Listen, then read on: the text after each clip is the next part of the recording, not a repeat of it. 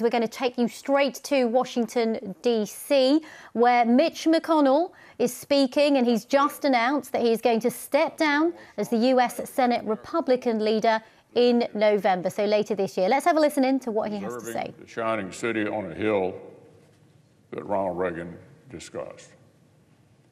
For as long as I'm drawing breath on this earth, I will defend American exceptionalism. So as I've been thinking about when I would deliver some news to the Senate, I always imagined a moment when I had total clarity and peace about the sunset of my work. A moment when I'm certain I have helped preserve the ideals I so strongly believed. That day arrived today. My goals when I was narrowly elected to the Senate back in nineteen eighty-four were fairly modest.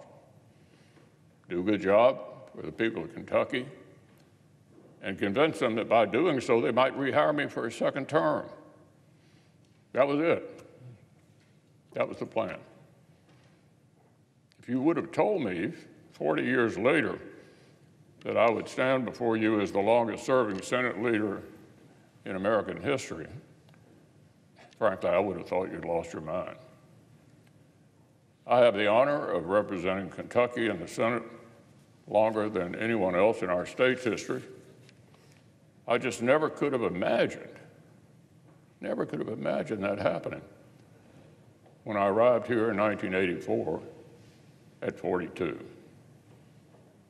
I'm filled with heartfelt gratitude and humility for the opportunity. But now it's twenty twenty-four. I'm now eighty-two. As Ecclesiastes tells us, to everything there is a season and a time to every purpose under heaven. To serve Kentucky in the Senate has been the honor of my life. To lead my Republican colleagues has been the highest privilege.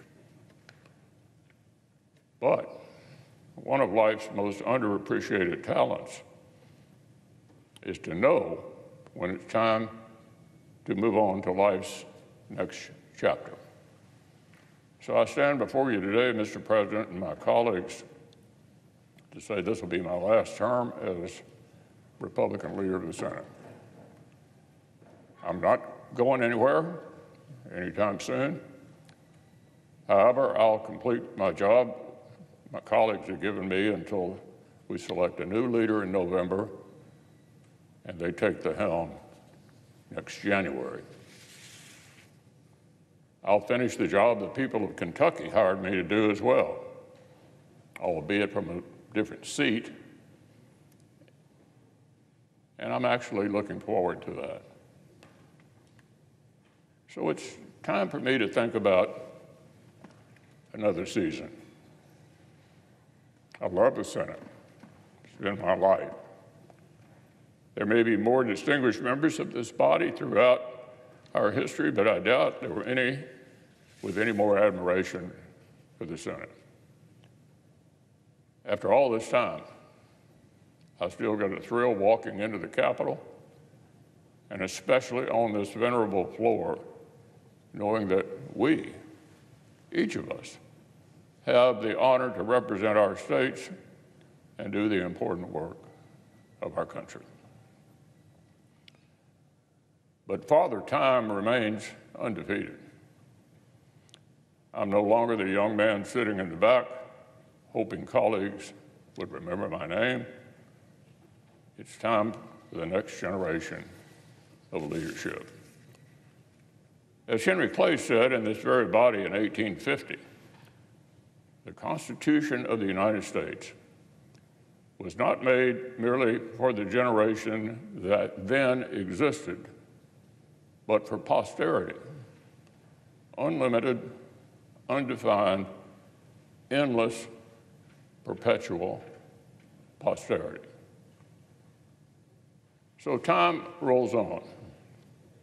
There'll be a new custodian of this great institution next year, won't surprise you to know I intend to turn this job over to a Republican majority leader.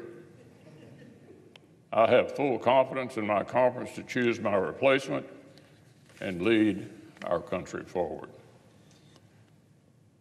There'll be other times to reminisce. I'm immensely proud of the accomplishments I've played some role in obtaining for the American people. Today is not the day to discuss all of that, because as I said earlier, I'm not going anywhere anytime soon.